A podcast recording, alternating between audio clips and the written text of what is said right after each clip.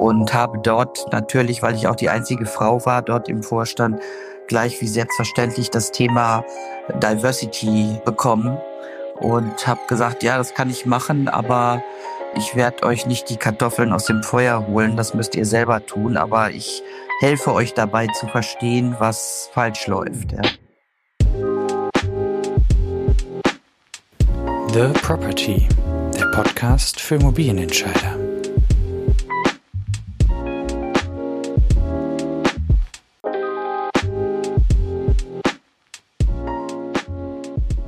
Herzlich willkommen zum The Property Podcast. Mein heutiger Gast ist Susanne Eickermann-Riepe. Susanne Eickermann-Riepe ist Diplom-Ingenieurin und startete ihre Karriere als Consultant bei zwei Vorgängergesellschaften der PwC. 1998 kam sie durch einen Merger zu PwC, wo sie bis Juni 2020 blieb. Sie stieg bei PwC von der Senior Managerin zur Equity Partnerin und später auch Leiterin Real Estate Deutschland auf. In dieser Rolle führte sie das deutsche Immobiliengeschäft des Unternehmens mit 33 Partnern und Direktoren sowie rund 450 Mitarbeiterinnen und Mitarbeitern. Bei PwC widmete sie sich ganz unterschiedlichen Themen und Mandaten, baute in den letzten Jahren aber besonders die Themen neue Technologien und Nachhaltigkeit aus. Heute ist sie Senior Advisor, Beirätin und Aufsichtsrätin. Neben ihrer Haupttätigkeit ist Susanne Eickermann-Riepe schon seit längerem auch ehrenamtlich tätig unter anderem seit 2013 im Vorstand des ICG, des Instituts für Corporate Governance in der deutschen Immobilienwirtschaft und sie war von 2020 bis 2023 Vorstandsvorsitzende des Verbandes RICS in Deutschland, in dessen europäischen als auch Weltboard sie heute sitzt. Hallo Susanne, schön, dass du da bist. Hallo, toll da zu sein. Vielen Dank für die Einladung. Susanne, wir starten in den Podcast, ich habe es eben schon kurz erwähnt, mit drei lieber oder Fragen. Es gibt nur zwei Regeln. Du musst dich entscheiden und du darfst gern kurz was zur Entscheidung sagen, weil wir wollen darüber etwas über dich erfahren. Und meine erste Frage ist, wärst du lieber Chirurgin oder Ingenieurin? Lieber wäre ich, fast lieber wäre ich Chirurgin geworden, äh, weil ich hatte früher mal dieses Buch gelesen über die Herztransplantation von Christian Aha. und habe dann gedacht, das will ich auch machen, das ist ja spannend. Aber irgendwie bin ich dann doch nur bis zum Bauen gekommen. okay. Zum Bauen wollen wir heute auch sprechen und ich habe äh, noch zwei weitere lieber oder Fragen in die Richtung. Die erste wäre lieber Immobilien kaufen oder mieten? Kaufen, natürlich kaufen. Verstanden. Und wärst du in der aktuellen Lage lieber Finanzvorständin eines Immobilienunternehmens oder Immobilienvorständin einer Bank? Äh, eigentlich weder noch. Aber okay. äh, ich könnte mich durchaus auch als Finanzvorständin vorstellen. Okay.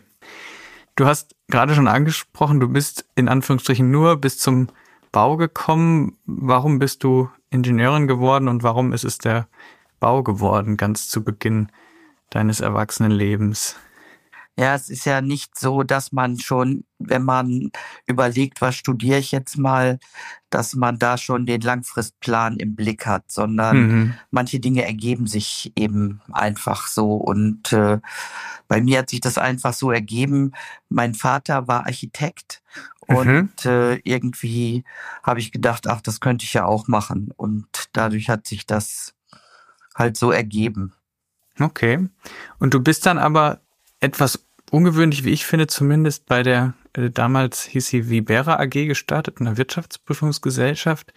Wie kam es dann dazu, dass du sagtest, ähm, dieser wirtschaftliche Teil, der interessiert mich und da möchte ich arbeiten? Ja, es gibt ja Menschen, die haben so ein kreatives Gen, bauen wundervolle Gebäude mit vielen mhm. Emotionen mhm. verbunden und so weiter. Und ich habe irgendwie gemerkt, das ist jetzt vielleicht nicht ganz so mein Ding, sondern ich möchte auch was gestalten, aber eben eher Organisationen oder Hilfestellung geben, dabei so etwas zu bauen.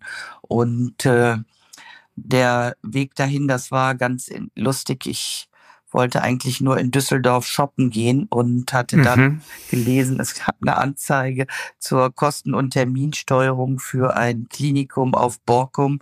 Und das war damals von der Vorgängergesellschaft da von Koppers Leibrand Treuarbeit ausgeschrieben. Und da habe ich gedacht, ach, da gehe ich einfach mal hin, die bezahlen mir dann die Fahrt und äh, dann gucke ich mal. Und dann lief das aber alles äh, so glatt, dass die mich am nächsten Tag anriefen und sagten, ich könnte direkt anfangen. Mhm. Und äh, das habe ich dann gemacht. Okay. Hast dann auch noch ein, zwei Fahrten nach Borkum bezahlt bekommen oder war das nicht Teil des Jobs? Doch, doch, das war ja Kosten- und Terminplanung ja. in Borkum. Das aber, ja. worauf ich da damals am meisten stolz war, das erste, was ich bekam, war ein sogenannter Prüferausweis. Mhm. Und äh, wie gesagt, das war 1985. Da habe ich gedacht, jetzt du hast noch nicht angefangen und bist schon was und kriegst so einen tollen Prüferausweis. Ne? Und dann kriegte ich natürlich auch so einen, so einen Koffer, den man früher hatte mhm. und durch mhm. die Gegend schleppte. Und dann bin ich da gestartet mit meinen Prüfungen, bin zu den Unternehmen gegangen, habe gesagt, hier, ich bin's und habe mir die Dinge angeschaut. Spannend. Und wie, wie weit war die Branche oder auch die, den Teil der Mühlenbranche, den du erlebt hast, damals weg von der Professionalität, an der sie heute ist? Ja, ich sag mal, das war damals natürlich schon ganz anders. Ne? Ich erinnere mich an das erste Projekt, wo ich dann nach Borkum sozusagen eingestiegen bin und wo ich mich vorgestellt habe. Das erste, was sie da sagten, bevor sie mir die Hand schüttelten, mhm. war wie eine Frau. Und mhm. äh, da ging es um den Neubau eines Dienstsitzes einer Gesellschaft. Ich kann natürlich keinen Namen nennen, ne? man ist ja, ja. zur Verschwiegenheit verpflichtet.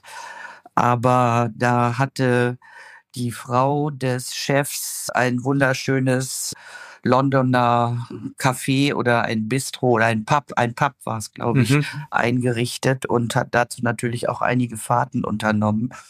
Und da habe ich natürlich mehr alle Belege angesehen, habe gedacht, irgendwie passt hier vorne und hinten nichts. Dann wurde dieser Teil aber ziemlich schnell aus der Prüfung ausgeklammert. Und dann stellte ich trotzdem hm. aber etwas fest, und zwar, dass mehr Dämmung abgerechnet worden war als äh, ursprünglich geplant. Und dann habe ich den Chef der Bauabteilung gebeten, doch mal ein Loch in die Wand zu bohren, damit ich das nachmessen kann. Das haben wir dann auch getan in seinem Büro. Und die weitere Geschichte ist dann tatsächlich so geendet, dass Rückzahlungen fällig wurden, dass Personen verklagt wurden und ähnliches. Das war wow. sozusagen mein zweites Projekt und damit hatte ich eigentlich meinen Ruf weg, dass äh, ich vielleicht kritisch sein könnten. Ja. ja, verstehe. Aber trotzdem finde ich auch etwas, wo man ziemlich schnell gesehen hat, dann als junger Mensch, äh, man hat einen Impact und man kann auch was entscheiden und bewegen so wie das jetzt Absolut. Klang. Und was man natürlich braucht dafür, ist auch ein gesundes Maß an Selbstvertrauen. Mhm. Ähm, ich hatte mir schon überlegt, was passiert jetzt, wenn du in das Büro gehst und lässt da eine Probebohrung machen. Und äh, habe mich aber vorher versichert, dass ich das machen kann. Und dann haben die gesagt, ich sollte machen, was ich für richtig halte. Und mhm. dann habe ich gedacht, na dann mache ich halt, was ich für richtig halte. Und das habe ich eigentlich mein Leben lang so beibehalten. Ja. Manchmal braucht man ja nur ein bisschen gesunden Menschenverstand und gar nicht so viel Ausbildung, um Dinge zu erkennen. Ja, ja, ja. Und vielleicht etwas zwar gesunden, aber auch nicht zu viel Respekt vor den vermeintlichen Obrigkeiten, ja. Genau. Du bist über diesen Weg dann zu PwC gekommen, wo in das diese Gesellschaft, glaube ich, aufging im Rahmen von einem Zusammenschluss. Genau, ähm, im Merger, ja. Und hast dort insgesamt dann 25 Jahre verbracht, bis hin zur Equity-Partnerin, zur Leiterin des Immobiliengeschäfts in Deutschland. Wie war dieser Weg 20 Jahre, wenn man das so kurz zusammenfassen kann und von was war der geprägt? Ja, man muss ja schon fast sagen, es waren 30 Jahre. Und man fragt sich natürlich, wie kann man so lange bei einer Firma aushalten? Das ist ja völlig ungewöhnlich. Aber ich kann nur sagen, ich habe keine Sekunde dieser Zeit bereut. Ich habe immer gesagt, wenn man bei PwC anfängt, äh, entdecke die Möglichkeiten. Mhm. Und ich hätte nie im Leben durch Wechsel der Jobs so viel sehen können weltweit, was ich dort gesehen habe. Man hat ja oder man wird ja zu unterschiedlichen Projekten, wurde man früher halt auch eingeteilt und man konnte sich natürlich auch darum kümmern, die interessanten Projekte zu bekommen. Mhm. Aber ich muss sagen, sowohl das Netzwerk als auch die Projekte, die ich da machen könnte, da wäre man so unter normalen Umständen gar nicht dran gekommen. Und das war so abwechslungsreich, dass mich niemals so richtig weggezogen hat. Ja. Mhm. Es gab natürlich schon die ein oder andere Anfrage in der Zwischenzeit, aber Geld ist nicht alles. Ja. Ja. Das, das verstehe ich und ähm, so wie ich das mitbekommen habe, hast du ja auch innerhalb von PwC gewisse Dinge ähm, geformt. Ähm, ich habe mehrfach gelesen, dass du zuletzt auch für Diversität verantwortlich warst, zumindest in einem gewissen Bereich. Wenn du zurückblickst oder auch jetzt vor einigen Jahren, als du ausgestiegen bist, aktiv äh, zurückgeblickt hast, was hast du insofern zurückgelassen oder wo sagst du, das habe ich, äh, konnte ich formen oder verbessern für das Unternehmen? Ja, das ist überhaupt eine interessante Frage. Formen und verbessern. Das zieht sich ja so ein bisschen durch meine Aktivitäten. Mhm. Äh, ich glaube schon, dass ich einen ziemlichen Gestaltungswillen habe. Und das hat mich dann auch dazu gebracht, dass ich im Advisory-Vorstand war. Das gibt da so rotierende Jobs. Und äh, wie gesagt, ich war für, ich glaube, vier Jahre im Advisory-Vorstand und habe dort natürlich, weil ich auch die einzige Frau war, dort im Vorstand, gleich wie selbstverständlich das Thema Diversity äh, bekommen. Ja. Und habe gesagt, ja, das kann ich machen, aber ich werde euch nicht die Kartoffeln aus dem Feuer holen, das müsst ihr selber tun, aber ich helfe euch dabei zu verstehen, was falsch läuft. Ja. Und manche Dinge, wie gesagt, sind relativ einfach.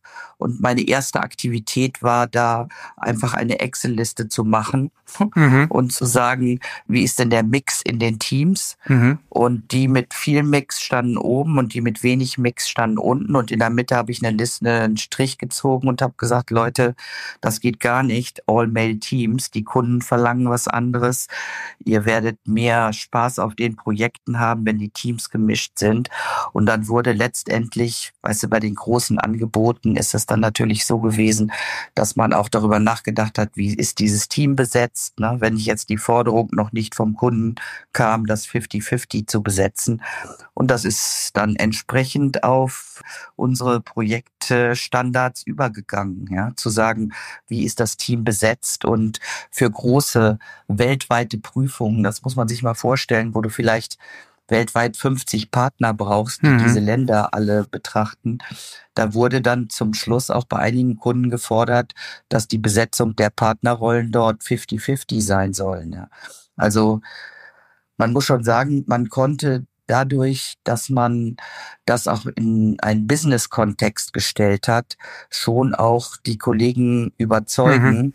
dass es etwas ist, was wir tun müssen. Ich hatte ja auch immer den Spruch dann, Diversity is good for growth. Ja. Und äh, das haben wir dann auch in den Projekten immer gesehen, dass es sehr hilfreich war, mit äh, einer gemischten Truppe sowohl den, das Angebot vorzubereiten, die Präsentation durchzuführen und eben auch bei den Verantwortlichkeiten dafür zu sorgen, dass die erkannt haben, dass wir eben mit diversen Teams arbeiten. Da kam natürlich auch noch international hinzu, aber vom Grundsatz her glaube ich, habe ich da durchaus schon einen kleinen Fußstapfen hinterlassen. Und es war nachher auch Teil der Bonusrunde unter dem Feld People. Mhm. Wer seine Ziele da halt nicht erreicht hat, hatte da halt einen Abzug. Ja, ja verstanden.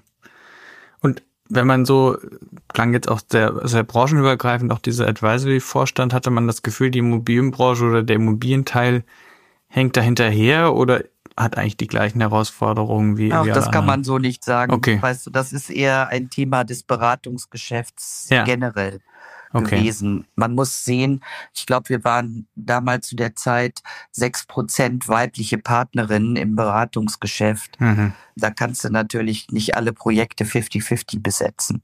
Aber das hatte etwas damit zu tun, wahrscheinlich als es noch keine Teams-Calls gab. Du musstest ja überall persönlich erscheinen und mhm. dann die Woche über auch unterwegs sein. Und das hat natürlich auch viele Frauen aufgrund anderer Verpflichtungen eben davon abgehalten, diese Rollen da zu übernehmen. Ja, das glaube ich. Ich habe ein Zitat von dir gefunden aus dem Jahr 2019, was, glaube ich, ähm, immer noch aktueller denn je ist. Mich interessiert aber, ob deine Einschätzung sich verändert hat. Ähm, du hast damals im Rahmen der Veröffentlichung, glaube ich, der Real Estate Trends gesagt, wir haben bei Umweltfragen einen Wendepunkt erreicht, denn rund ein Drittel der globalen Emissionen stammen von Immobilien. Darauf reagiert die Branche noch zu langsam. Das könnte ich weiterhin so wiederholen. Ich meine, aus heutiger Sicht, man ist hinterher natürlich immer schlauer, ja. ne? aber man fragt sich schon, wie konnte man in manchen Teilen so kurzsichtig sein über Materialien, über das, was erstellt worden ist. Wie wenig hat man manchmal nachgedacht, wenn es eher darum ging, eben die Profite zu machen oder die, den Best Use aus Gebäuden herauszuholen. Also ich muss schon sagen, dass äh, mich das im Nachhinein noch erschreckt, ja, wie kurzsichtig wir damals äh, gewesen sind in vielen Teilen. Und das ist auch mit ein Grund, warum ich gesagt habe, ich muss mich noch mal mit engagieren, um da einen Wendepunkt in der Branche herbeizuführen. Mhm. Ich weiß aber auch genauso gut, dass das nicht einfach ist. Und ich erinnere mich auch, das war auch 2019, da hatte ich meinen Kollegen vorgeschlagen, dass wir auf der Exporeal doch unseren Stand komplett unter das Thema ESG stellen. Ja. Ja, oder Manage to Green oder ja. wie es damals hieß. Da haben die gesagt, nein, das machen wir überhaupt nicht. Das ist ja furchtbar, ja. Das ist ja esoterisch, ja. Aber wie ich halt so bin, ne, ich kann ja dann auch überzeugend sein, haben wir das trotzdem gemacht und unser Stand wurde überrannt. Ja? Glaube ich es war unglaublich, ne, wer sich dann auch alles gemeldet hat und dazu auch äh, auf den Panels mit saß von Fifth Wall und wer auch immer, ja. Das war schon cool. Da muss ich sagen, da war ich im Nachhinein sehr froh, dass ich mich da durchgesetzt hatte, denn das hat uns schon von allen anderen damals äh, abgehoben. Ne? Ja. Und du, du hast eben schon gesagt, man ist im Nachhinein immer schlauer.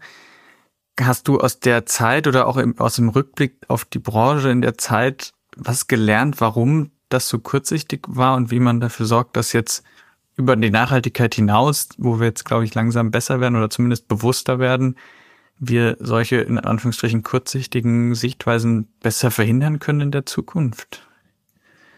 Ja, das ist natürlich eine, ich sag mal, eine Einstellungssache der Gesellschaft, der Politik, des eigenen Mindsets. Und äh, oft ist es ja so, dass erst einmal dieser Erkenntnisgewinn da sein muss, mhm. dass man etwas verändern möchte. Und sobald die gesellschaftliche Anforderung da ist oder ich sag mal Regularien bestehen, dass man Dinge einhalten muss, dann merkt natürlich auch jede Branche, dass ich will das gar nicht nur auf Immobilien beziehen, ja. dann merkt jede Branche, dass sie was tun muss. Ja, ich glaube auch zum Beispiel die Automobilindustrie, das ist schon ein ziemlicher Schlag, ne, dass du die schönen Verbrennerautos jetzt nicht mehr fahren sollst, ja. sondern eben die E-Autos und das, man sieht ja, was das mit so einer Branche macht und wenn man dann zu spät dran ist, wie furchtbar, ja. Das ist sicherlich auch für Deutschland ein wirklich schwieriges Umfeld. Und trotzdem muss man diesen Weg gehen, ja, diesen Weg sich zu verändern. Und man muss alles daran setzen, dass das halt auf eine vernünftige Art geschieht. Ob das immer so der Fall ist, momentan sei mal dahingestellt. Aber die Personen, die dann Gelder allokieren oder verteilen, die handeln natürlich erst dann, wenn die Gesellschaft, wenn der Regulator bestimmte Dinge fordert. Ja. Dabei denke ich, dass wir uns noch viel stärker, wenn man sich jetzt die Transformation anguckt, eben auch auf diese Kundenwünsche einstellen müssen. Wenn ich nachher keine Mieter mehr habe oder keine Käufer, weil mein Gebäude bestimmte Standards nicht erfüllt, dann brauche ich halt nicht weiterzumachen. Und das ist so ein bisschen, glaube ich, das, wo viele noch sagen, ach, das die kaufen ja trotzdem, ja. Mhm. ja. Ich fürchte, sie werden dann kein Geld mehr bekommen, um was zu kaufen, ne? aber es, wir sind noch nicht so weit, dass das alle komplett schon inhaliert haben. Ja, das, das fürchte ich auch, dass noch an der anderen Stelle ein bisschen Zwangsoptimismus im, im Spiel. Ich habe Allerdings, und du hast das auch eben schon erwähnt, die Politik und die ja auch da an verschiedenen Stellen Rahmen setzt und Standards setzt, ähm, gelesen, dass du, anders als manch anderer in der Branche, aber auch außerhalb der Immobilienbranche, eigentlich mit dem, mit dem, mit den Standardsätzen der, der Politik ganz zufrieden bist. Ich habe da in einem Interview auch ein bisschen hergelesen, das Eingreifen und Handeln unserer deutschen Politik wird im globalen Kontext sehr gelobt. Also diese Proaktivität, die sagst du, ist eigentlich in Deutschland ziemlich gut. Ja, du, ich, im Moment schimpfen ja alle auf die ja. Politik und äh, man muss sicherlich die, das, was ich da gesagt habe, auch nochmal in den richtigen Kontext setzen. Mhm. Wenn ich jetzt in Europa mich umschaue oder global in den Weltregionen, dann muss ich schon sagen, eigentlich bis zu diesem Jahr, ja, ja, haben durchaus immer alle sehr positiv auf Deutschland geschaut, sowohl was das Wachstum, die Stabilität, die politische Weitsicht und so weiter angeht. Okay. Und wenn ich jetzt lese, dass Griechenland uns vorschlägt, Sylt zu verkaufen, was natürlich eine Replik ist, weil wir gesagt haben, verkauft doch eure Inseln, ja. ja. Äh, dann frage ich mich halt, was ist aus uns geworden? Und äh, da fehlt mir schon ein bisschen die Weitsicht und Stabilität, über das aktuelle Geschehen eben hinauszublicken und zu sagen, was brauchen wir da in der Zukunft. Ich bin fest davon überzeugt, dass das Thema, das Green Deal, Sustainable Finance, was in der EU aufgelegt ist, dass es der richtige Weg ist. Ähm, über die Umsetzung lässt sich wie immer streiten und auch über die Geschwindigkeit. Und ich würde mir halt wünschen, dass mehr Stabilität auch in den Entscheidungen erfolgt oder mehr Stabilität zu fühlen ist, sagen wir mal so. Und dass die Medien vielleicht nicht gleich immer alles äh, so auf die Goldwaage legen und zerreißen, ja. sondern dass man der Politik da eben auch eine Chance gibt. Ne? Ich glaube, die sind halt auch vor lauter Aktionismus, sind die sehr im Klein-Klein und von heute auf morgen verfangen. Und aus dieser Rolle muss man natürlich wieder rauskommen, indem man paar Langfristszenarien aufsetzt. Und was ich da auch sehe, was andere Länder besser vorbereitet haben, jetzt kann man auch über diese Länder natürlich streiten, aber wenn ich sehe, dass in anderen Weltregionen wie APEC große Investitionspakete schon ja. im letzten Jahr angeschoben wurden, wo auch es um Infrastruktur geht, wo es auch um erneuerbare Energien geht, dann sage ich mir, Mensch, eigentlich, wir haben doch Geld genug in Deutschland. Wir sind doch, gehören doch zu den Advanced Economies, ja. Warum können wir nicht solche großen Projekte auflegen, die uns dann wieder über die nächsten Jahre tragen werden? Und das bedauere ich ein bisschen, dass man eben halt sieht, dass andere Weltregionen das halt schlauer angestellt haben. Wie immer, ne? Wenn andere schlauer sind, schaut man da ein bisschen neidisch hin. Ja, ja. Ja, wenn man den, den internationalen Blick hat. Ähm, auf jeden Fall. Du hast das nahegelegene Ausland jetzt schon angesprochen, das auch über den Tellerrand blicken. Ich habe einen spannenden Posten noch in deinem Lebenslauf gefunden. Du bist ähm, seit 2021 im Nachhaltigkeitsbeirat der BIC, der Bundesimmobiliengesellschaft in Österreich, so ein bisschen vergleichbar mit der BIMA hier in Deutschland. Ja. Wie arbeitet so ein Nachhaltigkeitsbeirat in einem staatlichen Immobilienunternehmen und ähm, wie viel passiert da oder ist da passiert in den letzten zwei Jahren? Man muss sagen, die äh, Big ist doch ein bisschen anders als die Bima, okay. weil die Big ja alle äh, Immobilien der öffentlichen Hand in Österreich betreut. Okay. Ja. Mhm. Und äh, wenn ich, ich mache mal ein Beispiel bei den Schulen oder bei den Universitäten.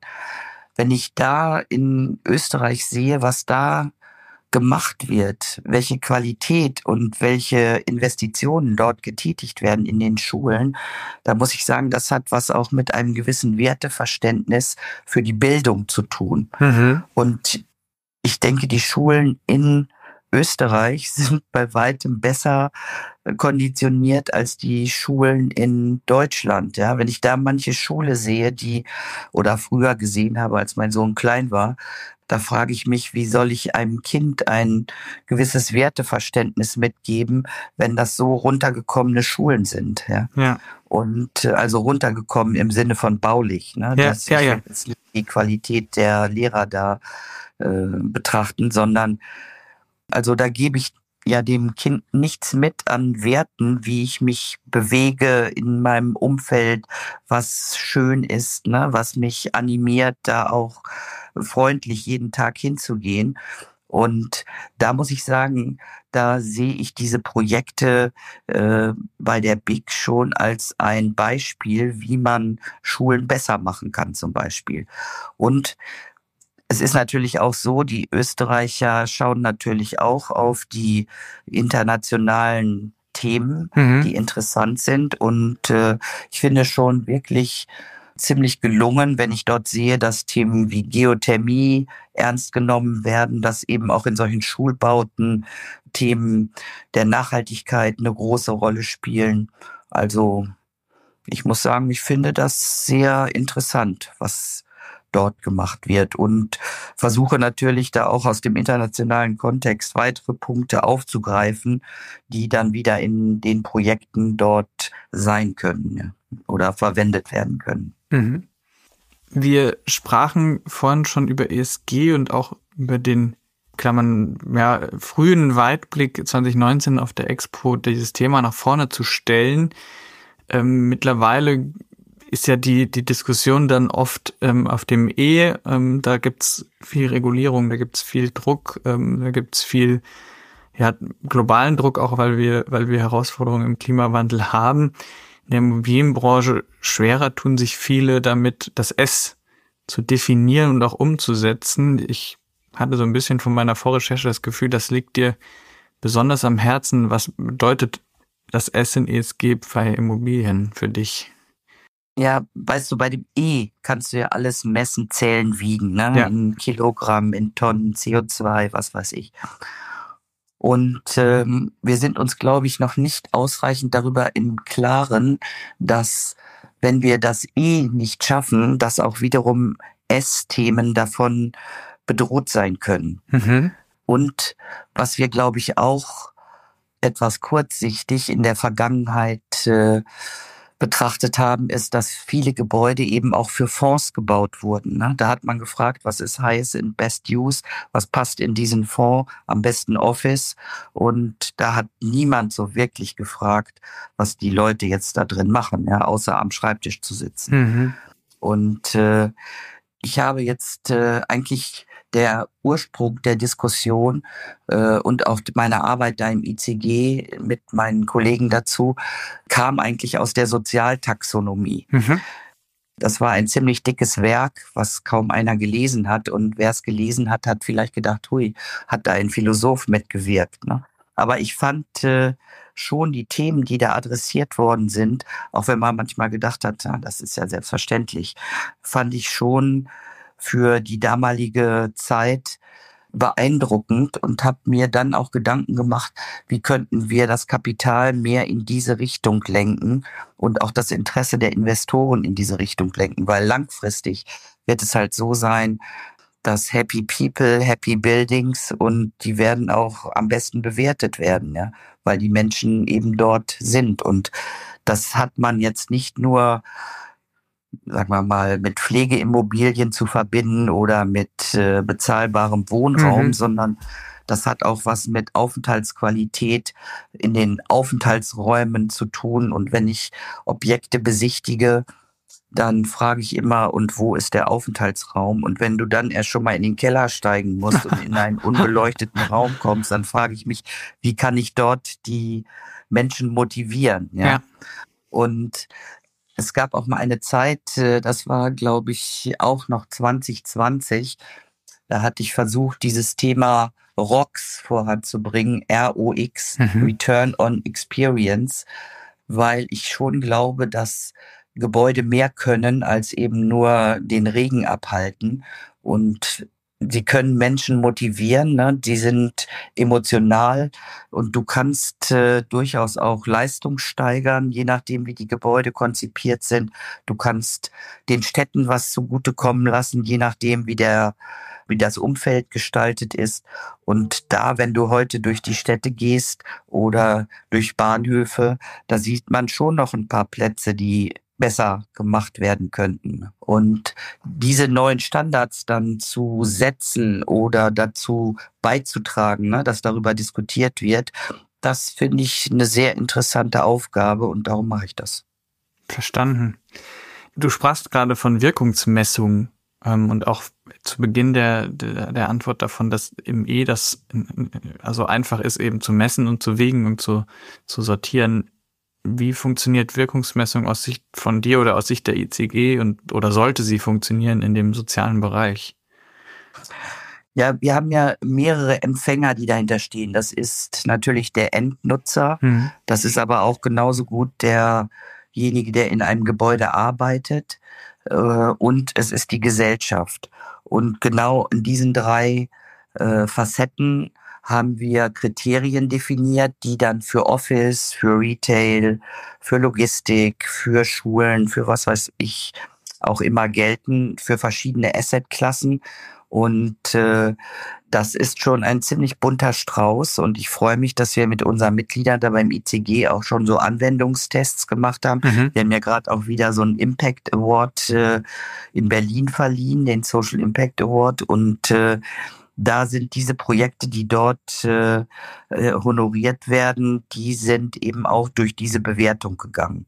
Und das ist eine ganze Liste von Kriterien. Ne? Also ich nehme mal ein Beispiel Logistik bei Logistik hast du halt die Arbeiter, die in den Logistikhallen mhm. sind. Du hast aber auch die Fahrer. Und äh, wenn du dir das Leben eines solchen Truckers anschaust, dann sieht das im Winter ganz schön übel aus, mhm. weil die dann auf die Entladung warten, in ihren Autos schlafen müssen, dann läuft das Auto weiter, damit sie es innen drin warm haben, dann fühlt sich das Umfeld gestört und so weiter. Ne? Und hätten wir jetzt Logistikparks, in denen Apartments und Dusch- und Waschgelegenheiten sind, äh, in denen die was Vernünftiges zu essen bekommen, äh, dann entfallen einige Störungen, die mit diesen Logistikparks halt in Verbindung stehen. Ne? Oder auch für die Apartments bereitzustellen, für diejenigen, die eine lange Commuting-Strecke haben, dass sie während der Woche dort arbeiten können, dass sie vielleicht medizinische Versorgung haben und so weiter. Denn die Logistikstandorte sind ja oftmals außerhalb ja. der erreichbaren Facilitäten. Und äh, das ist schon auch interessant, ne, sich damit auseinanderzusetzen, was sind da die Punkte, die tatsächlich einen sozialen Mehrwert bringen. Ja. Wenn wir jetzt zum Abschluss so ein bisschen auf die aktuelle Immobilienbranche schauen, dann haben wir eine Branche, wo der ein oder andere, je nachdem, wie er gerade betroffen ist, eher im Krisenmodus arbeitet und das Überleben sichert. Wie stellt man sicher oder wie können wir sicherstellen, dass in, auch in so Zeiten die Langfristigkeit der, der Planung der Gedanken, der Strategien nicht zu kurz kommt, auch im Hinblick auf das, was du gerade gesagt hast. Ja, ich äh, verstehe, dass die Situation momentan schwierig ist. Und äh, das sollte einen aber nicht davon abbringen, seine grundsätzlichen Ziele zu verfolgen. Mhm. Was man natürlich dringend überarbeiten muss, ist, wenn man ein Geschäftsmodell ohne Zinsen aufgesetzt hat, das äh, wäre dann ein bisschen kurzfristig. Ja? ja. Dass wir natürlich im Moment durch die Inflation, durch die Zinserhöhung eine Zeit haben, in der das nicht so einfach ist, äh, sein Geschäftsmodell auch durchzuhalten, habe ich auch volles Verständnis dafür. Nichtsdestotrotz glaube ich, dass man, wenn man gut geplant hat, dieses Tal auch durchlaufen kann. Ich habe ziemlich viele Restrukturierungen auch in meiner Zeit bei PwC gemacht und ich habe ja auch mehrere Krisen aufgrund meines Alters schon durchlebt. Und ich muss sagen, was natürlich immer gilt, ist Cash is King, ja, ja. Äh, in Zeiten wie diesen. Aber auch gesunder Menschenverstand hilft dabei, äh, Geschäftsmodelle zu durchleuchten. Und wir werden mit Sicherheit sehen, dass diejenigen, die halt auf äh, sag mal, auf Risiko gespielt haben und eben mit niedrigen Zinsen kalkuliert haben, dass die ihre äh, Rahmenbedingungen überdenken müssen ne? und dass die zum Verkauf gezwungen sind. Was eher bedauerlich ist, dass wir derzeit in so einer Stillhaltephase mhm. sind, die dazu führt, dass wir keine Angebote mehr schaffen. Das bedeutet, dass die Nachfrage, die dann jetzt momentan eher auf den Mietermarkt äh, drängt, dass die natürlich äh, mit höheren Preisen kämpfen muss. Ne? Je weniger Angebot da ist, je mehr Nachfrage kommt, desto höher steigen die Preise. Das heißt, wir müssen uns schon damit auseinandersetzen, dass die Mieten steigen werden in den Regionen, in denen äh, viele Menschen wohnen, arbeiten wollen.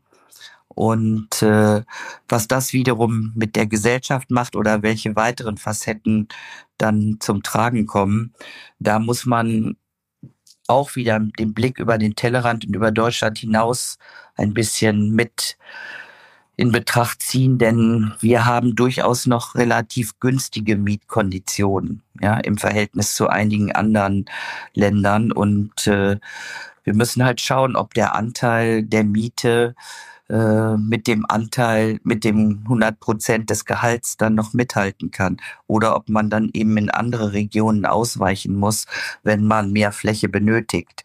Das ist ein ganz normaler Prozess.